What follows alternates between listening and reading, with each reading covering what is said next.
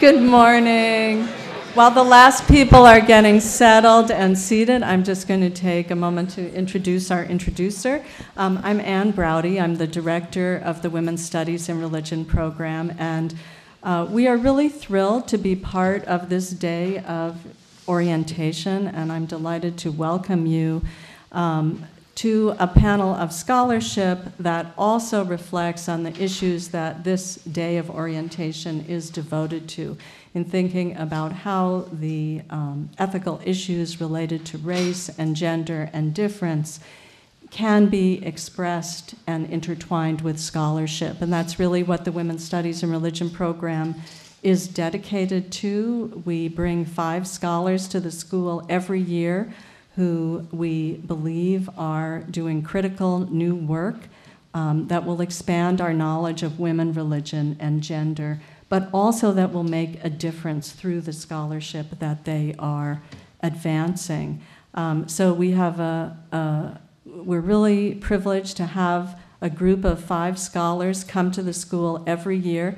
They teach a course, and you'll hear about their courses on Monday. Today, I've asked them to talk about their research um, which is a very important part of what they bring to the school and what the school produces.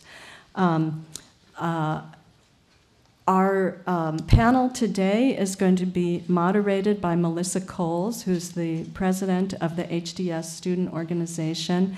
Um, the WSRP was really started because of student concerns going back to the 1970s when there were when women really were not represented in the curriculum or on the faculty.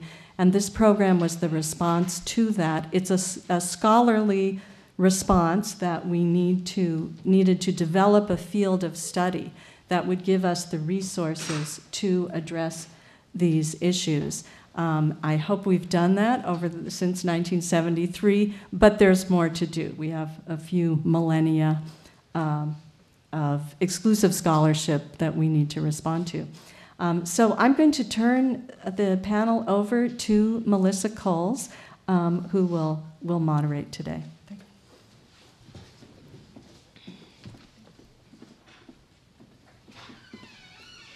Hello, so to get us started, I'm going to just give brief intros to our wonderful panelists here. So this will just be a taste of all the many accomplishments. So let's go down the line, and then after the introductions, we'll start off and ask each person a question. So down here we have Gwynn Kessler. So she received her PhD in rabbinics with a specialization in midrash from the Jewish Theological Seminary in 2001. Her research focuses on rabbinic interpretation of scripture, or midrash, and more specifically on rabbinic theology and rabbinic constructions of gender and identity. She's coming to us from Swarthmore College, and here she is a visiting associate professor of women's studies and rabbinics, and of course, a WSRP research associate. Her research project here is The Crooked and the Straight Queer Theory in Rabbinic Literature. Next, we have Rosalind LaPier. She is an environmental historian, ethnobotanist, writer, and popular public speaker on traditional environmental knowledge, American Indian religion, and activism. She is also a research associate with the National Museum of Natural History, the Smithsonian Institution. She is an assistant professor of environmental studies at the University of Montana here, she is a visiting assistant professor of women's studies and environmental studies in Native American religion, and she's a WSRP research associate.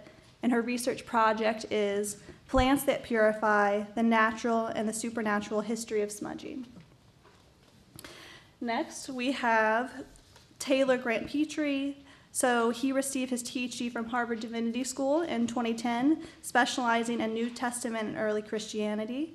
He is a Lucinda Hinsdale Stone Associate Professor of Religion at Kalamazoo College and is the Director of Women, Gender, and Sexuality program there.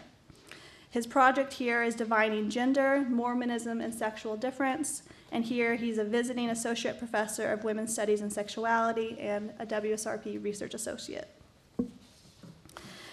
Next, we have Chong Shin Shi. She is an adjunct, an adjunct assistant professor of liberal arts at the Dharma Drum Institute in Taiwan. She teaches women in contemporary Buddhism, theory and practice of Buddhist meditation, and Chan Shin.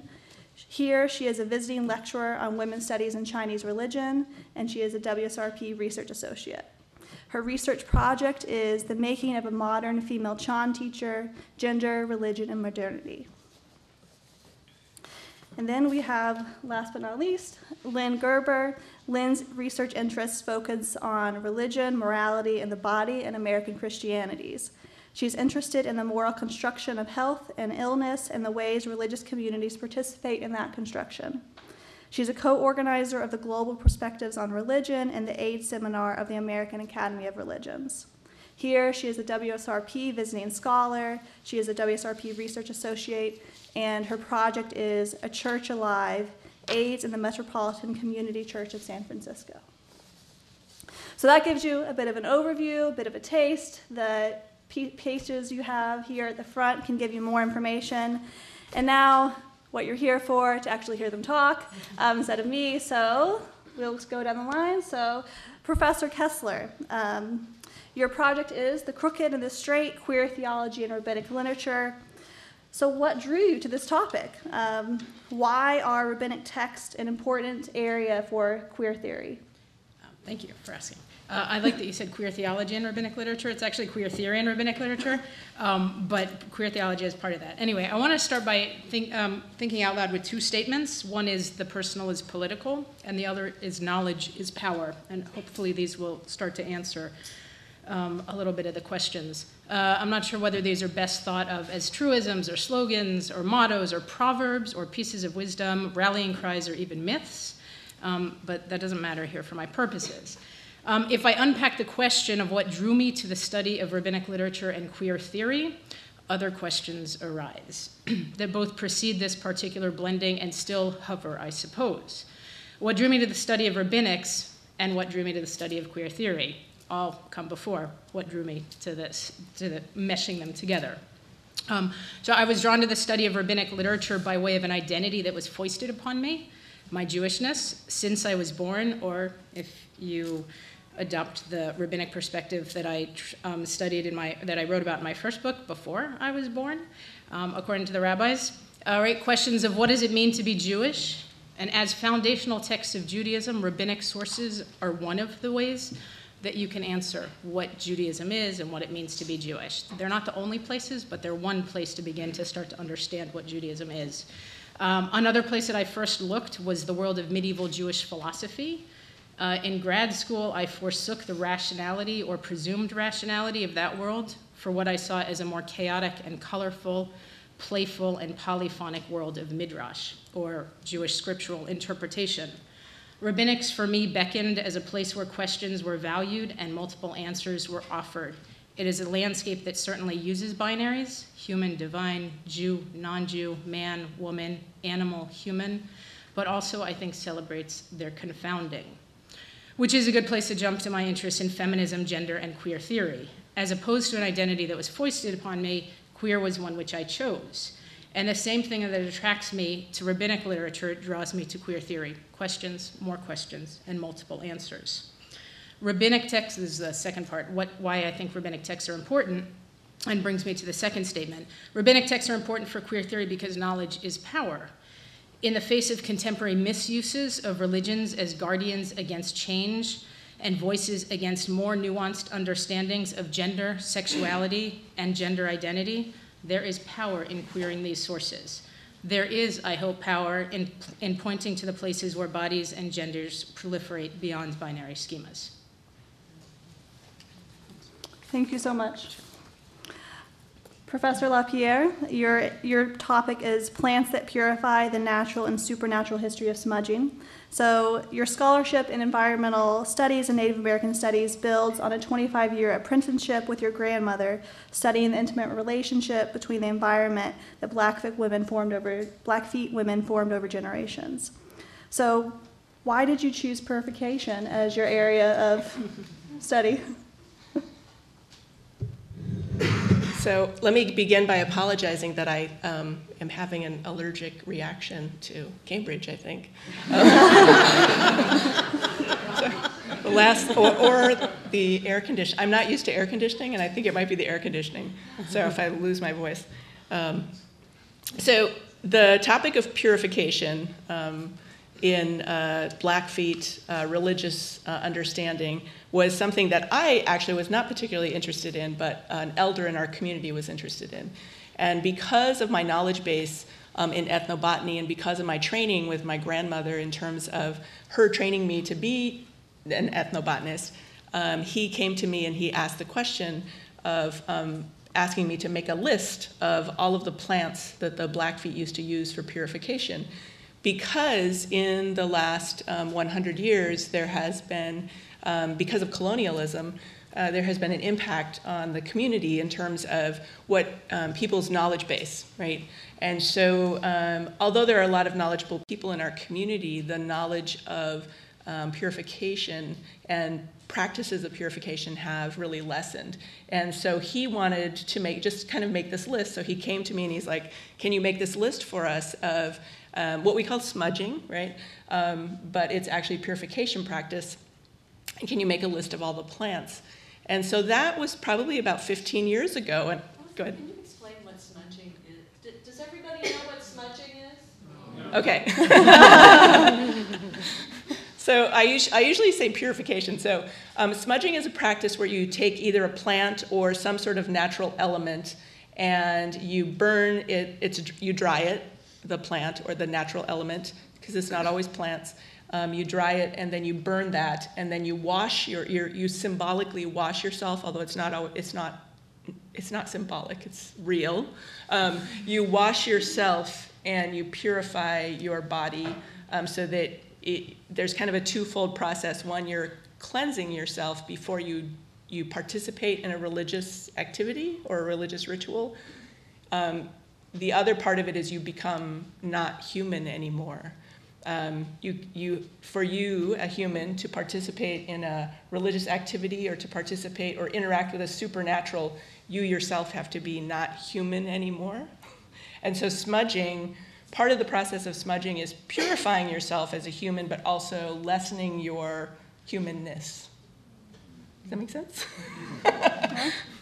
So in the community, people know what that is, right? I mean, so you don't have to explain what smudging is. So, so today, when people think of smudging, there's a lot of people now who smudge. Like, you know, they'll have um, sage in your house, or some people have sweetgrass in your house. And today, people think of it as prayer, and it's not prayer; it's something different. And so, I'm actually doing research on what is that difference, but also sort of making that. So, it started again with this process of an elder asking me to make this list. And I started making this list of every single plant that I could think of that was being used for um, purification practice, every natural element um, from steam to water to um, certain types of rocks um, are used for purification. And so, one of the big questions I was, once I started making that list, was asking myself, why are there so many different plants that are being used for purification? And what is it about this idea of purification that is part of Blackfeet religious understanding? Um, if we need to purify ourselves, why don't we just use one plant, right? Why do we need to use so many? And so that's sort of one of the big overarching questions I'm, I'm interested in looking at. But the bigger one is just kind of the idea of purification in general. So, Thank you so much. So, Professor Petrey, you work on focusing on sexual difference in Mormon theology. Um, so, what's distinctive about sexuality in Mormon theology, and what impact do you think, do you hope your work to have? Oh, whoa, okay. uh, so, so what's distinctive about Mormonism in, in, with respect to sexual difference and, and, thinking about issues of gender and sexuality? There, there are a number of uh, aspects of its history and, and, even current practice that are relevant there. Uh, of course, Mormonism very early on adopts a sort of radical uh, uh, sexual and social experiment of uh, polygamy in the 19th century. Uh, and uh, there were big debates in the 19th century about whether or not this was good or bad for women. Uh, very early on, Mormon women were among the very first to have the right to vote in the United States. And so there's some really interesting feminist history and women's history that's related to this.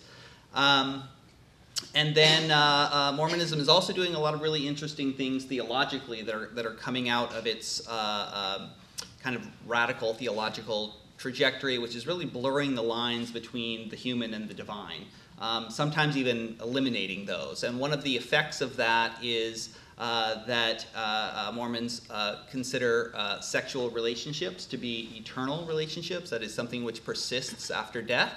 Uh, there are uh, uh, this notion that um, there's not only a male uh, deity of a heavenly father, but that there's a companionate sexual partner of a heavenly mother uh, as well. Um, so Mormonism is kind of thinking about gender and thinking about sexuality in really interesting ways. And of course, to fast forward a little bit to this last decade, Mormonism gets really deeply involved with anti same sex marriage politics, um, in part because theologically there's not really any space for homosexuality in the tradition. Uh, so, uh, so there's there's a lot that's at stake in thinking about those issues as well. So those are some of the, some of the things that are happening. In terms of the impact that I hope my work will have, I hope that you know five to ten people might read it someday. That'd be nice. Um, but, uh, but beyond that, as, as many churches, especially conservative churches right now, uh, or liberal churches were dealing with this in previous decades, but conservative churches, uh, including Mormonism, are really uh, uh, having a really thick debate about the place of homosexuality, the place of same sex relationships. Uh, and including the in Mormonism still the question of women's ordination are active debates that are happening within the community. People have recently been excommunicated over these issues in recent uh, in, in just the last few years. So these are internal to the tradition, big debates. Um, uh, but I also hope that these are questions that are interesting to not just people within the tradition, but that uh, uh, these are the kind, it's a sort of window onto a larger set of questions about gender and sexuality and religion. And Mormonism can serve as a kind of case study for thinking about some of these broader questions that are happening within Christian traditions and within religion more, more generally, too. Well, thank you so much. Thank you. So, Professor Changshi, so Taiwan is well known um, for its large number of Buddhist nuns and their prominent roles as Dharma teachers. Why do you think so many young women are committing themselves to religious life in Taiwan? Um, okay. Um, young women in Taiwan, uh, um, yeah, um, maybe you think I'm young, I'm not. Yeah, but indeed, I become a nun, uh, decided to become nun since I get my PhD in New York, and then, yeah, it's 29, and then I decided to become nun. Yeah, it's kind of young. And I think, um, uh, yeah, indeed, uh, quite some young women in, in Taiwan uh, want to choose uh, a monastic life um, because I think, um, first, I think um, Buddhism in Taiwan is, is quite engaging in society. It's not so seclusive. So for women want to practice Dharma at the same time want to do some devotion to society, I think monastic life is a, is a good choice. And, uh, and the secondly is um, uh, why, and also in Taiwan, the, um, the Sangha, the female monastic Sangha is, uh, is strong and diverse. So um, if you want to learn know, more dharmas and the meditation um, uh, in a systematic ways, I think um, Taiwan um, offer um, you know, education in seminary uh, or even university for the Dharma training and the meditation. So the learning um, environment is uh, in Taiwan is quite good too for women, yeah, and for men too. And uh, so the question is why so many women but not men in Taiwan want to uh, uh, uh, like want to choose the mona- uh, monastic life. I think um, okay the, the ratio I should uh, explain first is um, Buddhist nun and the, the two Buddhist monk. The ratio in Taiwan is actually three to one. So so like um, three, three is the, the, the, the Buddhist, Buddhist monk. So, so it's very unprecedented um, in, in world history, actually, what happened in Taiwan now. So it, attracts a lot of scholars to study why some, the um, Buddhist woman and Buddhist nun is uh, prominent, so prominent in Taiwan. And uh, um, come back to why why is woman not meant to um, more willing to choose monastic um, life? I think it's because um, I think it's a little bit about, about Confucianism, uh, because Chinese culture is um, based on Confucianism is more a patrimonial society. So um, mainstream expectation to men is more than women. So uh, the expect, expectation of um, uh, mainstream um, to uh, you know it's like hope men you know have family, have career, and uh, um, have good economic economic um, uh, things. But for women, it's um, you know because Taiwan is also a democratic society. I think for women have have the less mainstream expectation. So so people can um, women can choose more alternative life path. So one of the one of the choice is be monastic. Yeah. Thank you so much. Professor Gerber, um, you were here last year as a research associate, and you're continuing this year as a visiting scholar um, to finish your book on the way the AIDS epidemic affected a particular church in San Francisco. Can you tell us how your research has changed over your your time at HDS? Yeah, a lot. I came here last year with a truly massive, massive pile of primary materials. Um, over 300 recordings of church um, sermons and worship services, 20 years worth of newspaper accounts, really just a pile. And um, among other things, last year really gave me the opportunity to build what I'm calling a rich chronology. That's a year by year and sometimes month by month account that sort of compares what's happening in the congregation that I'm studying, which is a queer congregation in the Castro district, which was the district with the highest density of AIDS cases in this period, what's happening in the city of San Francisco politically, and what's happening with AIDS research at every given period because it's such a it's such a dense period of history that to really tease out what's the difference between 1987 and 1992. It was all an undifferentiated mass when I came here. And now I have this rich chronology that really is going to be the backbone of this book, sort of the understanding of how um, the church was res- responding to the very specific advances that were happening politically um, and then the AIDS crisis. So it changed a lot that way. Um, and it changed a number of the ideas that I'm focusing on that I'm thinking more about now than I was before. Just as an example, um, I'm thinking about this congregation as sort of a counter history to the common understanding that the second half of the 20th century in the US is about the rise of conservative religion, and thinking about this congregation as a real site for progressive religion, but also as a constant fight against. Um, that sort of rise of conservative religion. So in the 80s, when I'm studying, both Jerry Falwell came to San Francisco and the Pope came to San Francisco. Um, and this congregation mobilized an ecumenical response to both of those things. So I'm trying to make a, I, I'm, I'm thinking a lot more of this one little congregation in the larger conversation of currents in American religious life in the period. So it was a really productive year. Plus, I got to write little paper drafts and things. I I did a lot. Yeah. Well, thank you so much. Yeah.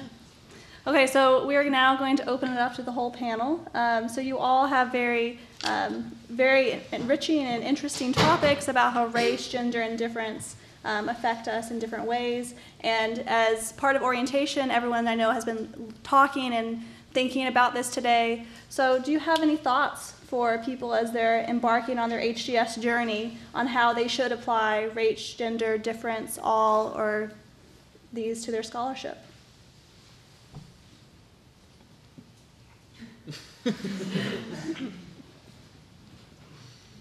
Any way and every way.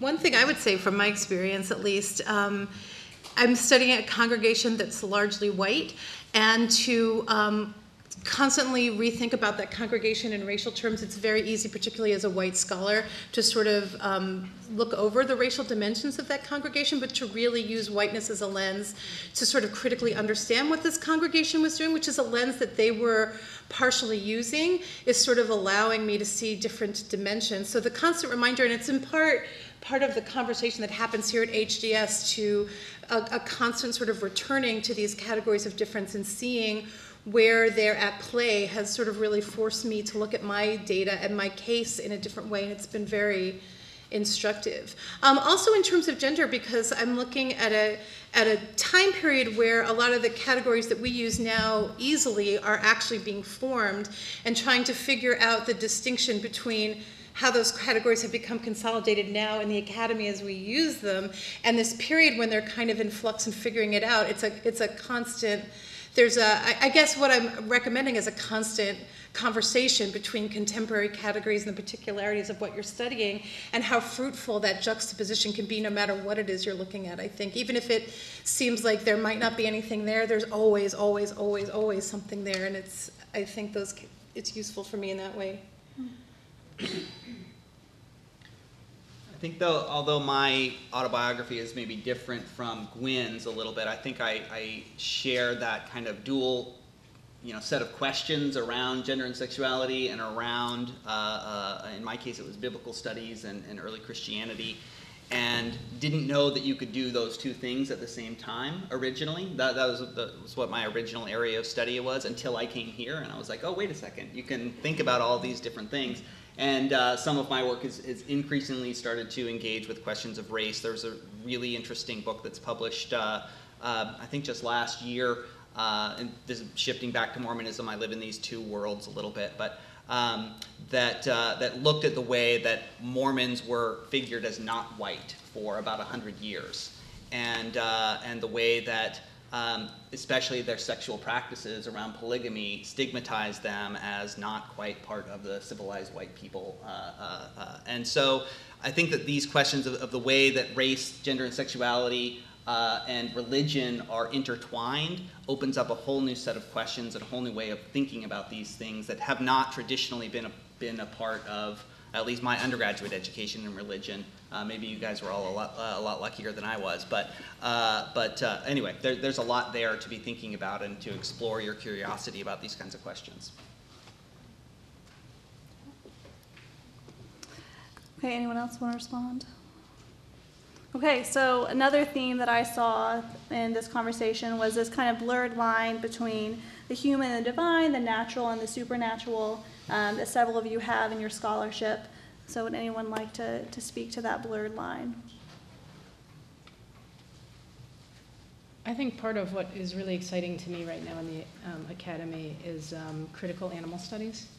Um, and and it, it builds on you know feminist theory, queer theory, other post-structuralists. In, hopefully, at its best, integrates um, uh, critiques of white supremacy and homophobia and transphobia. Um, so I think we are you know these are and posthumanism and and critical animal studies to me come together. Um, and I think that it's a great moment for us to be uh, rethinking the way that you know the binary between human and divine among other binaries that we've been challenging so i just personally find it really exciting um, to do that and uh, for what it teaches us about uh, history and about ourselves um, and the ramifications for what conceptions of the human um, have the, the problems it's wreaked you know kind of globally and cosmically so i'm, I'm kind of excited about um, seeing the new research that comes out um, that, that probes those questions and encourages us to rethink.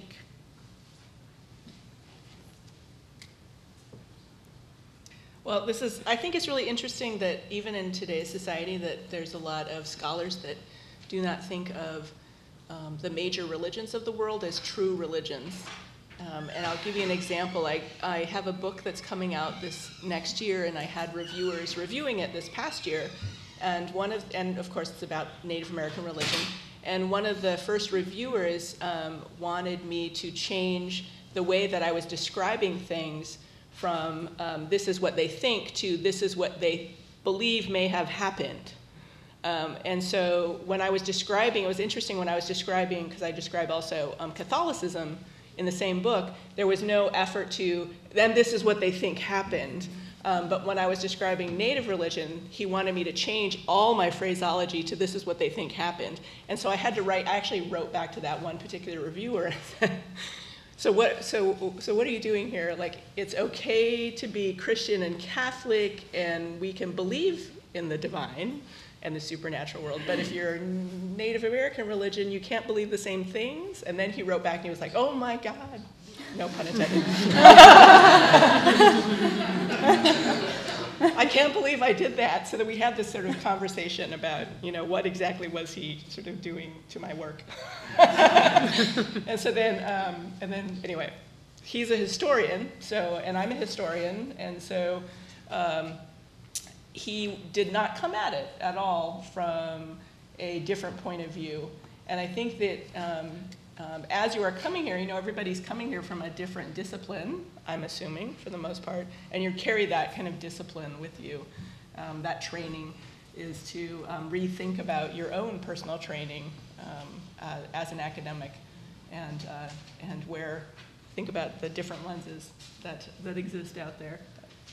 But also think about um, the non-major religions of the world as being true religions. So,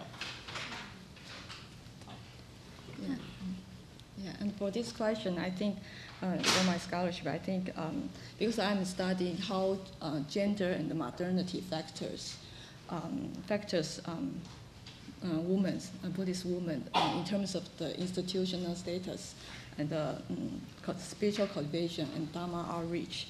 And uh, I find out, um, I used um, my, my, my organization, yeah, because it's easier to do ethnography, yeah. Uh, Drum Mountain. It's one of the four large, large group, uh, organization group in Taiwan. And we have, um, you know, around, you know, um, uh, 215 um, monastic in uh, female monastics in our organization, and I find out um, in terms of general that um, indeed um, gender and modernity um, modernity brings the uh, space for for um, for Buddhist women uh, to practice and the and the leadership, especially the leadership. But I also find out that um, uh, and why why this um, this modernity bring this kind of space.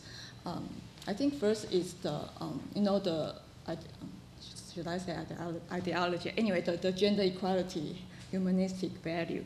So so it changed it changed the um, kind of patriarchal Buddhism in Chinese society. Yeah.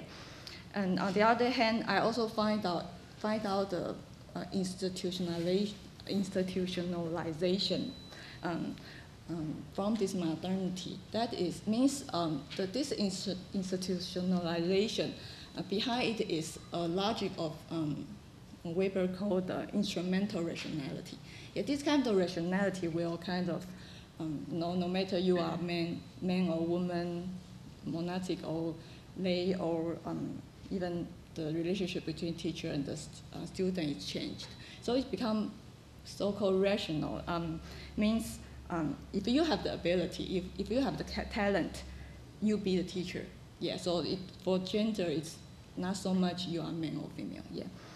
But on the other hand, this kind of rational, uh, rationality bring certain kind of, you know, like kind of like um, um, a lot of work. You know, you work, you, you know, you, you work more, you, you, um, you, you, um, you, you are better. So it's also, on the other hand, it gives women a lot of space to uh, be leadership and uh, preach Dharma and learn meditation. But on the, on the other hand, it also, um, you know, make, make us become kind of busy. Yeah, busy to do a lot of service and um, so so and uh, and then we have kind of gradually less time to practice meditation. Yeah, so I think it's kind of problematic and uh, and uh, anyway, I just um, it's it's my research. Yeah. So everyone's research here is doing work to to let's say to, to challenge certain structures, whether it's being a gender structure, a sexual sexuality structure, the structure of dominant world religions. Um, and I imagine in your work that you've gotten, as you shared, some pushback against that. So as scholars who are doing this important work, how how have you stayed strong in your in your work and moved forward? Prayer. Uh, I, I think it, it, that it just has to be interesting to you, you know, and, and that that's what that's what motivates one's work is that you find it interesting, you find it meaningful, you find it uh, uh, useful. Hopefully, somebody else finds it useful as well. So, uh, that, at least for me, it's it's my personal response. For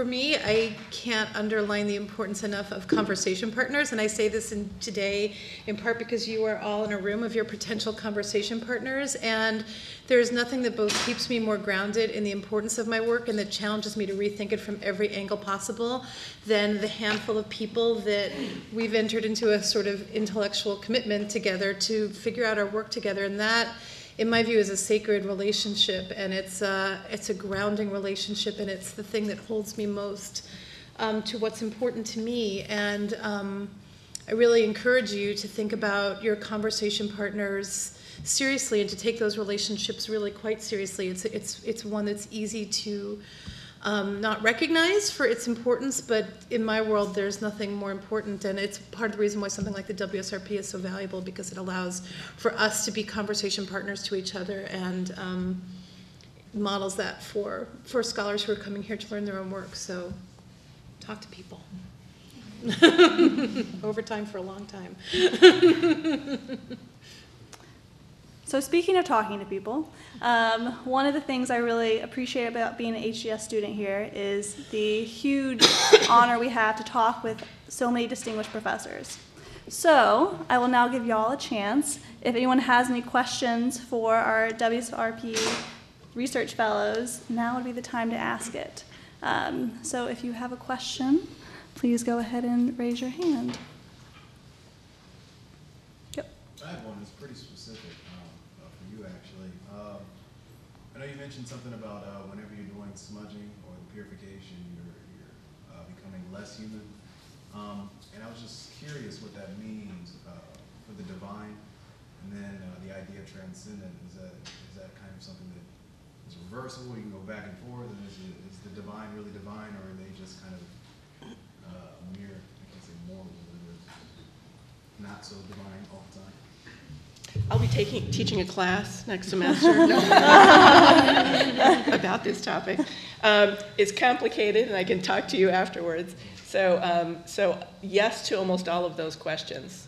So um, I'm looking specifically at one tribal group, which is the Blackfeet, and they have a specific worldview, and they have a specific understanding of basically the way all of those things work it's not that's not the case with all native you know different native religions have different ideas they have different worldviews they're very different um, and so they have different ideas about what the question that you had just asked um, in my particular case there is a um, the, with the Blackfeet, there really is a distinction between the supernatural world, and that's the phraseology I like to use the supernatural world and the natural world. And there's also a way to um, transcend both of those for supernaturals to become natural, for naturals to become supernatural, and to go back and forth. Um, to, to, as I had said before, to interact with the supernatural world, to participate in rituals, religious rituals or religious ceremonies. Um, purification is part of that. That's first. So you have to purify yourself, and again, part of that is become it, the process is becoming less human, and not that you're becoming more supernatural because you're not, but you're preparing yourself to interact with a supernatural.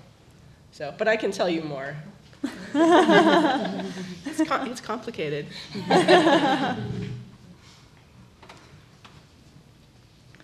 Yep. Hello.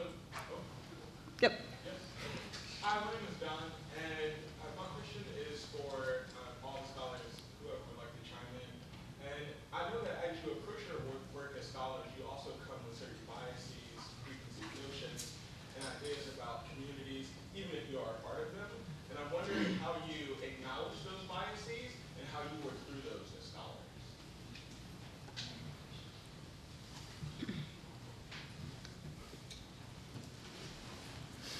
I mean, I think you do have to, well, I think you do have to acknowledge your perspective um, and use that knowledge to then, you know, interrogate and think about what possible blind spots you have.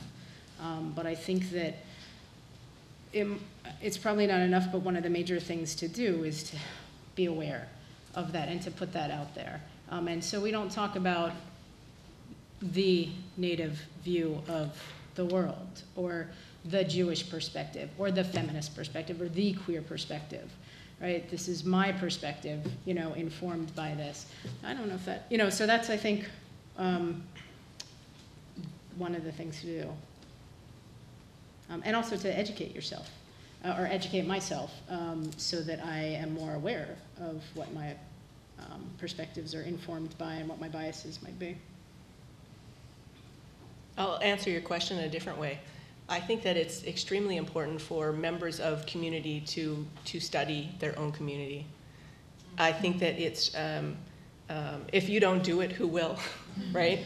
And I think it's really important for, especially if you um, come from a um, group that's been colonized, um, I think that it's um, very difficult to find information about those groups. And I think that if people from that particular group themselves don't, aren't the ones who are leading the scholarship, then um, no one else will.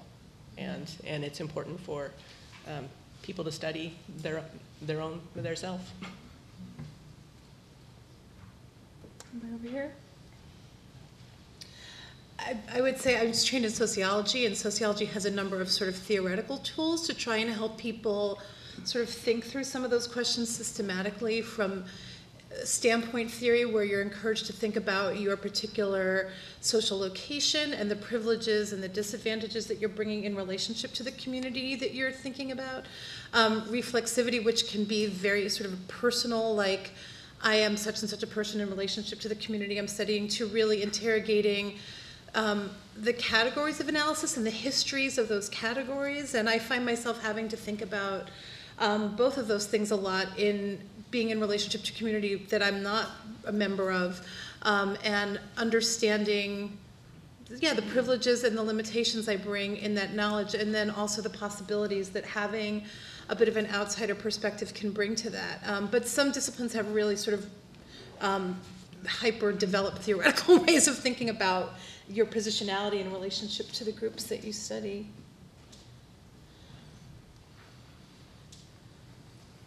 Okay, yes? Um, so we've also been talking about social justice today. I'm just kind of wondering, as a scholar going into the- these different communities and working with different populations, how do you think your scholarly work has brought about social change or has brought change within that community? Or does that- do you see that happen or do you do you not see that happen? How do you reconcile those, those two things, academia and the rest of the world? Yes.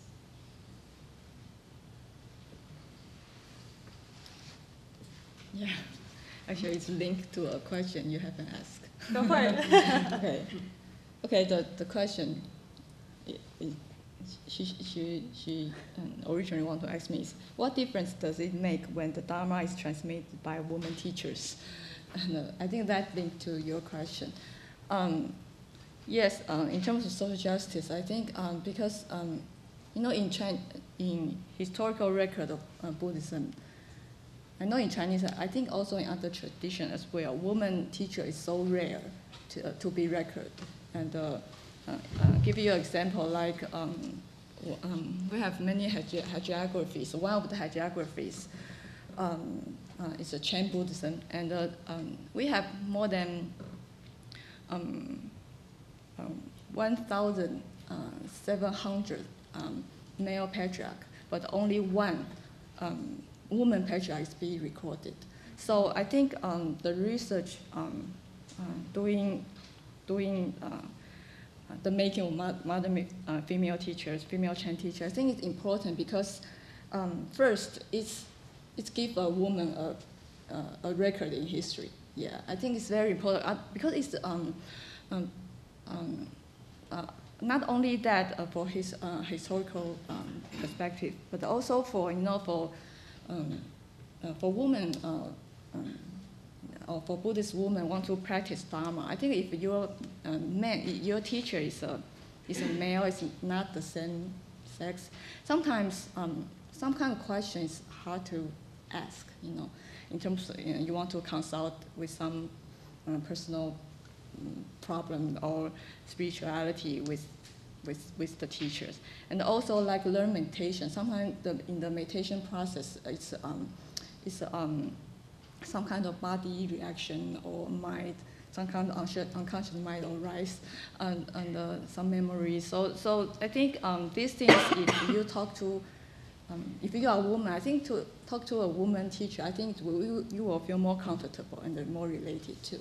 So um, in terms of social justice, I think um, first doing research is, you know, people will um, think this is an important issue, and uh, and uh, gradually people will um, um, you know practice like to uh, um, to think um, um, respect more women's teachers and also mm, and other things. Yes. I can respond. I think social justice, in many ways, I mean, for the, again, five to 10 people, three to five people who might read my work, um, right, is the, is the tough, is a tough question. I find, um, um, I find there's potential there, right? So queering stuff or looking at texts um, differently, I think can have an impact, right? Um, largely, I think my bringing together of social justice and academia comes through teaching. So um, when I, my, my research trajectory remains within rabbinic literature uh, um, still now. I don't know what will happen after, but I teach broadly and um, I try to integrate, I try to challenge myself to teach um, things that are of interest to students and nationally happening and um, important. So I taught a class on rape, slavery, and genocide um, in the Bible and culture um, last year at Swarthmore because I, among you know, along with other people across the nation, were um, well, was watching the news and living on a campus where clearly racism is there, and also the sexual assault stuff was coming was coming to the fore. So I wanted to try to give us um, some tools to to think about that, um, both historically and currently. And so I feel like that I do believe um, in the relevance of interpreting texts um, and in ways that uh, build a more just society. Could you give us an example? of, of a text. Uh, well, you have to take the Queer Bible for that. um, yeah, I think it's. i I'm trying to think of one example for a text, but um, you know, I, I do a lot of work with Genesis one and two and three, right? The creation story, and um, it's one of the texts that you know you'll commonly hear, right? Um, God created Adam and Eve, not Adam and Steve. And you look at the Bible, and it's not really that true, you know. Um, so you just begin to un, you know, look closely at what the uh, at what a text says and what does it say about the construction of gender um, and the birth of heterosexuality and possibly its undermining in the very same text. And you give people tools you know, um, to rethink, especially religiously inherited or publicized um, simplifications. And so I, that, you know, that's one of the one of the examples um, that I often go to. But I, you know, for I think there's, I think part of the appeal is to to um, introduce students to feminist and queer and trans readings, right? Reading readings that are informed with race and class, and you know um, ableism, all these, all of these problems that we face, um, and have you come up with, with what your examples will be, um, and, um, and learn from that kind of engagement. thing. And that there is, there, you know, that central, the, so, the social justice thing that's central to my work is that um, whether we are, you know, I don't know, whether we believe in this Bible in any of the, you know, I don't have the time to even parse what any of that statement means, but, um, but if we, you know, are, I think we live in a society where religion, the Bible, and other religions um, have impact on us, um, and whether we want it or not. And again, so the more knowledgeable we are about it, and the more complicated we can make it, and it's not hard to make it complicated because it's relatively complicated um, then we are, we are working to undo, um, you know, a, a pretty heavy tool of oppression that's been used um, over many peoples. So we have time for one more question. Anyone else? Um, I'm thinking about the fact that you're all here for a women's studies program for a year, and uh, I'm old enough to have been present at the creation of women's studies as a, as a discipline. And I'm thinking about the fact that several of your topics would not at that time, and I mean this totally neutrally, have been viewed as women's studies.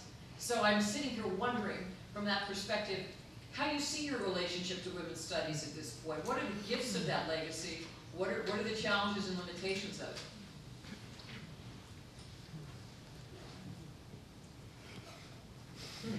That's a good question. Anyone want to take it up? I, I think there are, there, you know, it's a complicated, you know, path. Um, I teach a class that talks a lot about, um, 19, not here, um, but um, second wave feminist theology.